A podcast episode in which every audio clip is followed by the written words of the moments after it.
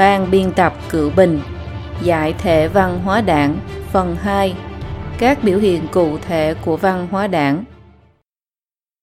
Lời kết, Trong lịch sử thân Phật từ bi với thế nhân, hạ xuống nhân gian cứu độ chúng sinh, lưu lại rất nhiều rất nhiều thần tích đặt định một nền văn hóa thần truyền Trung Hoa, mang màu sắc thần bí phương Đông, hay còn gọi là văn hóa bán thần. Trung Quốc từng là mảnh đất được thần quan tâm và truyền bá văn hóa thần truyền. Vào thời viễn cổ khi người và thần cùng tồn tại, dưới sự dẫn dắt của thần, con người đã trực tiếp tìm tòi nghiên cứu về nhân thể, sinh mệnh và vũ trụ, lưu lại những thành tựu huy hoàng như Thái Cực, Hà Đồ, Lạc Thư, Chu Dịch, Bát Quái, Trung Y, Hán Tự và Dự Ngôn. Trong lịch sử thân Phật từ bi với thế nhân đã hạ xuống thế gian cứu độ chúng sinh, lưu lại rất nhiều thần tích, dệt nên vô số câu chuyện bi tráng cảm động và đáng ca ngợi. Họ đã cùng tạo ra nền văn hóa thần truyền Trung Hoa, hay còn gọi là văn hóa bán thần mang đầy màu sắc thần bí Đông Phương. Chính nội hàm văn hóa độc đáo này đã giúp cho nền văn minh Hoa Hạ Đông Phương liên tục được kế thừa một mạch, kéo dài không ngừng qua bao nhiêu màn kịch lớn hưng suy, lấy trời làm màn đất làm đài, vận đổi sao dời, bãi bể nương dâu của nền văn minh nhân loại.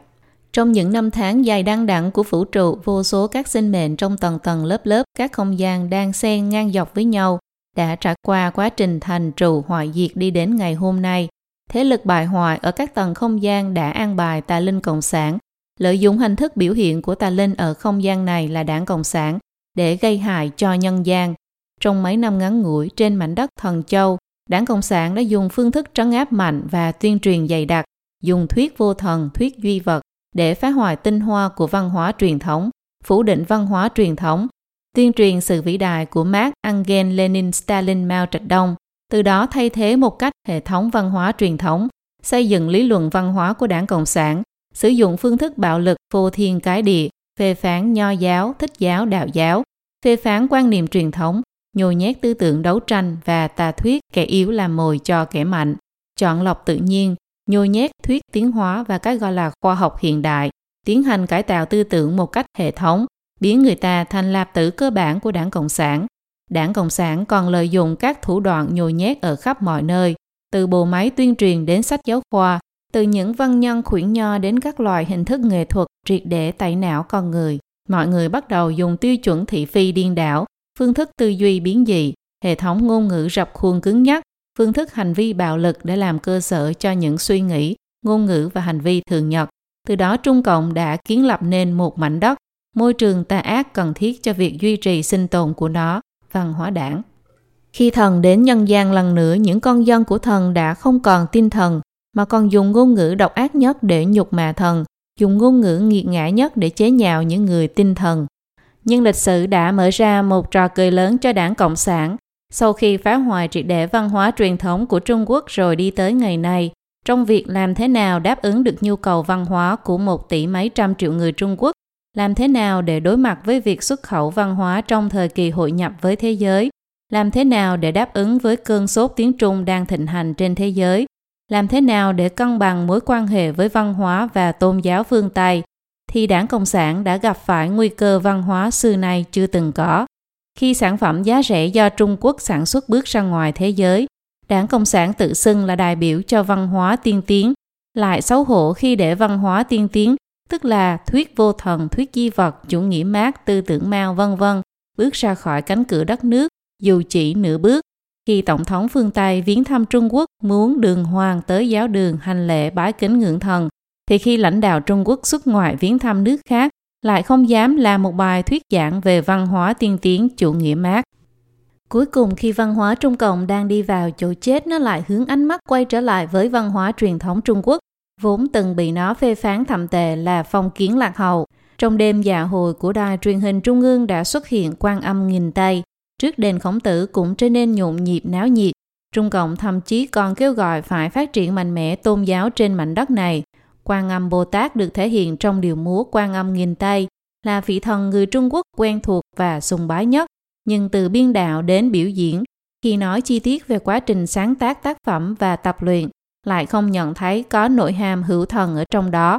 Chính quyền giải thích rằng, Quan Âm Bồ Tát chẳng qua chỉ là hóa thân thiện lương của người dân lao động, cũng chỉ là một người phàm mà thôi. Tướng do tâm sinh, Tác phẩm nghệ thuật phản ánh trực tiếp tâm linh của nhà nghệ thuật, câu chuyện mà những người vô thần triển hiện, mọi người ngoài việc thưởng thức nghệ thuật thuần thục của diễn viên ra, không thể nào cảm nhận được sự từ bi và thánh khiết phi phàm của bậc giác giả cứu khổ cứu nạn. Cũng không có sự cảm ứng về tâm linh cùng sự thăng hoa và siêu việt về linh tính bản thân khi siêu thoát khỏi phàm tục mà giao tiếp với thần. Đền khổng tử thờ khổng tử lại quên mất phải tế khổng tử như thế nào, lễ tế khổng tử lộn xộn như chợ rau, lại còn làm chuyện cười khi đuôi bò mông lờn đối diện thẳng với tượng khổng tử lúc cúng tế, cứ coi là có thể học được lễ nghi trên bề mặt, thì trong tâm mọi người cũng hoàn toàn không có sự tôn kính với văn hóa thần truyền, mà chỉ muốn dùng khổng phu tử để kiếm vài tờ giấy bạc, kiểu làm qua loa cho có hình thức mà không có tâm này, ngược lại còn phá hoại văn hóa truyền thống thêm một bước nữa. Cõi đi về của tôn giáo là bờ bên kia của Niết Bàn, còn tôn giáo mà Trung Cộng phát triển đầu tiên phải tiếp nhận sự lãnh đạo của đảng Cộng sản không tin vào thần. Tôn giáo như vậy làm sao có thể đối diện với những lời dạy bảo của thần? Dùng văn hóa truyền thống ngụy trang văn hóa đảng là cách mà Trung Cộng một lần nữa chà đạp lên văn hóa truyền thống.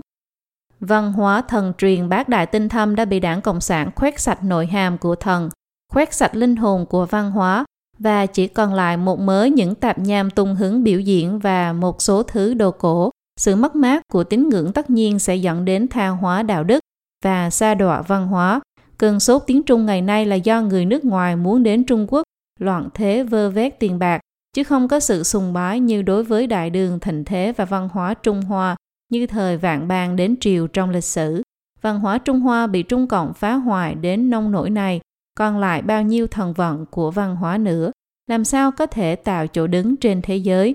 Một dân tộc Trung Hoa đã mất đi cái gốc văn hóa thì còn có thể đi về đâu. Lịch sử đã cho Trung Quốc một cơ hội cũng trở thành một kiếp số. Đảng Cộng sản đi đến bước đường cùng phải cải cách mở cửa để cứu mình. Cải cách mở cửa ấy đã đẩy Trung Quốc vào hoàn cảnh nan giải. Những người Trung Quốc khốn khổ sau khi được nới lỏng dây trói đã bắt đầu bùng nổ truy cầu cuộc sống Sức lao động giá rẻ cộng với sức sáng tạo trí tuệ cần cù đã tạo ra những kỳ tích kinh tế. Sự phát triển của kinh tế tất nhiên cần sự nâng đỡ của văn hóa, đạo đức tín ngưỡng, một thể chế chính trị phù hợp phát triển nâng đỡ. Nhưng cột chống cho nền kinh tế lớn mấy tỷ người lại là văn hóa đảng, mà văn hóa đảng chính là bàn tay sát thủ ám sát văn hóa truyền thống và tín ngưỡng đạo đức. Thế là một mặt thế giới rồ lên cơn sốt Trung Quốc. Trung Quốc ngày càng trở nên quan trọng, Mặt khác, xã hội Trung Quốc nguy cơ tứ bề, đạo đức và thanh tính hoàn toàn băng hại, cả xã hội hữu bại cực độ. Hoàn cảnh sinh thái bị phá hoại nghiêm trọng, văn hóa hai cực giàu nghèo, bất công xã hội, dân chúng oán hận, tín ngưỡng trống rỗng truyền thông bị kìm kẹp. Nhân quyền thì tồi tệ, người bên ngoài muốn tới Trung Quốc đào vàng, người có tiền trong nước lại tìm đủ mọi cách để đưa tiền và di dân ra nước khác. Có người nói Trung Quốc sắp nổi lên, có người nói Trung Quốc sắp sụp đổ, thật là hỗn loạn rộng khắp. Người ta không phải là không nhận thức được, căn nguyên của cái loạn chính là đảng Cộng sản, truyền thông của Trung Cộng đều đang bàn luận, chống tham nhũng là vấn đề thể chế, quản lý môi trường là vấn đề thể chế, giải quyết khủng hoảng tài chính cũng là vấn đề thể chế, vấn đề nhân quyền và tín ngưỡng vẫn là vấn đề thể chế. Ai cũng biết rằng tất cả vấn đề cuối cùng đều quy về vấn đề thể chế, mà vấn đề thể chế chính là vấn đề của đảng, nhưng nền tảng cốt lõi của Trung Cộng là quyết không từ bỏ quyền lãnh đạo của đảng Cộng sản. Thế là nhân tố của đảng trở thành chướng ngại để giải quyết tất cả vấn đề của Trung Quốc. Loại trừ nhân tố đảng trở thành vấn đề thường được thảo luận và là then chốt để giải quyết hết những tồn động của Trung Quốc. Trong đó có điều kiện tiên quyết là xây dựng lại văn hóa Trung Quốc.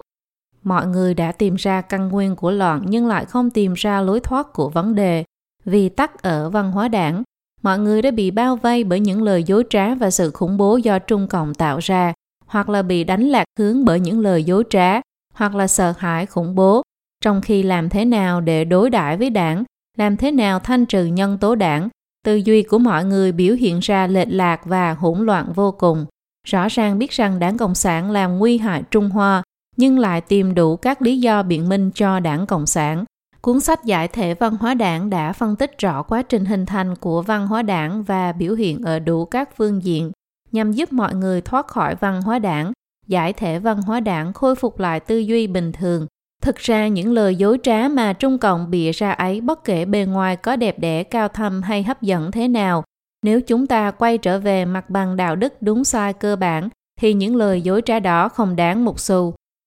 Mọi người đã tìm ra căn nguyên của loạn nhưng lại không tìm ra lối thoát của vấn đề vì tắc ở văn hóa đảng.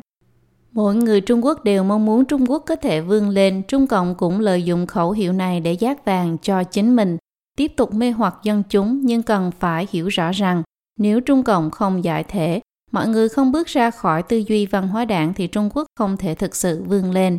Trong lịch sử Trung Quốc từng được gọi là Thiên Triều Thượng Quốc, cửu thiên xương hạp khai cung điện, vạn quốc y quan bái miệng lưu, nghĩa là mở cổng chín tầng trời là đến cung điện văn võ bác quan vạn nước bái lại hoàng đế. Sự lớn mạnh của Trung Quốc không chỉ là lớn mạnh về kinh tế hay vũ lực. Từ Alexander Julius Caesar đại đế cho đến Đức Quốc xã đều đã từng rất lớn mạnh cả về kinh tế lẫn vũ lực, nhưng đế quốc của họ lại nhanh chóng đi xuống, sụp đổ và tan vỡ. Duy chỉ có Trung Quốc với sức mạnh văn hóa mới có thể khiến cho huyết mạch của dân tộc đó kéo dài suốt 5.000 năm. Trong quá trình phá trừ văn hóa đảng, chúng ta không ngừng so sánh văn hóa đảng với văn hóa chính thống Trung Quốc hoặc là văn hóa của xã hội tự do hiện đại. Và phần so sánh với văn hóa chính thống Trung Quốc là nhiều hơn, nhưng đây không có nghĩa là chúng ta chủ trương phục cổ văn hóa. Trong nền văn hóa lưu truyền mấy nghìn năm của Trung Quốc cũng tồn tại rất nhiều những thứ cặn bã. Chúng đã cung cấp sức mạnh cho sự truyền bá và hình thành văn hóa đảng. Điều chúng tôi tôn sùng là tinh thần kính trời kính đất, trân quý sinh mệnh, trọng đức hành thiện được bao hàm trong tín ngưỡng nho thích đạo, từ đó đạt đến sự hài hòa giữa con người với tự nhiên, con người với xã hội, con người với con người.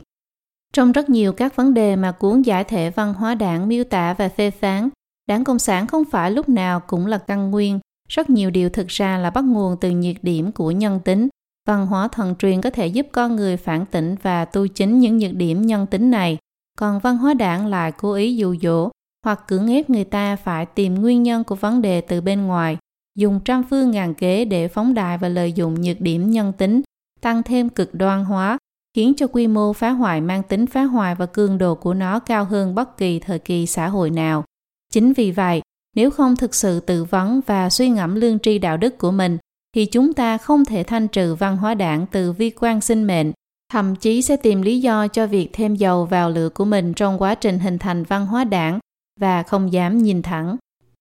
Đảng Cộng sản lung lay sắp sụp đổ nhưng lại là một con quái vật khổng lồ bóng ma lớn của nó đã khiến rất nhiều người cảm thấy vô vọng. 3 năm, 5 năm, 10 năm, 30 năm, mọi người đang đếm xem khi nào đảng Cộng sản sụp đổ. Thực ra khi mọi người đang dùng phép ngoại suy tuyến tính để suy diễn lịch sử, thông thường không ý thức được rằng điều làm thay đổi lịch sử thường là một vài nhân tố không ngờ đến. Trong lịch sử có vô số cường quyền đột nhiên sụp đổ, tất cả tưởng như ngẫu nhiên, thực ra đều là sự an bài của thần. Bất kính với thần ắt sẽ bị trời phạt, trời diệt Trung Cộng là thiên ý vậy. Đảng Cộng sản ngông cuồng tự đại tự cho mình là nhất nhưng thiên ý khó tránh. Cứu binh Cộng sản đảng và đại làn sóng thoái đảng mà nó dấy lên chính là sự triển hiện của thiên ý tại nhân gian. Còn giải thể văn hóa đảng thanh trừ độc tố văn hóa đảng chính là hành động tất yếu thuận theo thiên ý. Giải thể văn hóa đảng thì mới có sự đứng lên của dân tộc Trung Hoa trong tương lai, mới có thể thiết lập lại liên hệ giữa nhân và thần, xây dựng lại sự hài hòa giữa người và người, tu thân dưỡng đức trong trời đất mới khoáng đạt tráng lệ, tồn tại đời đời không ngừng nghỉ.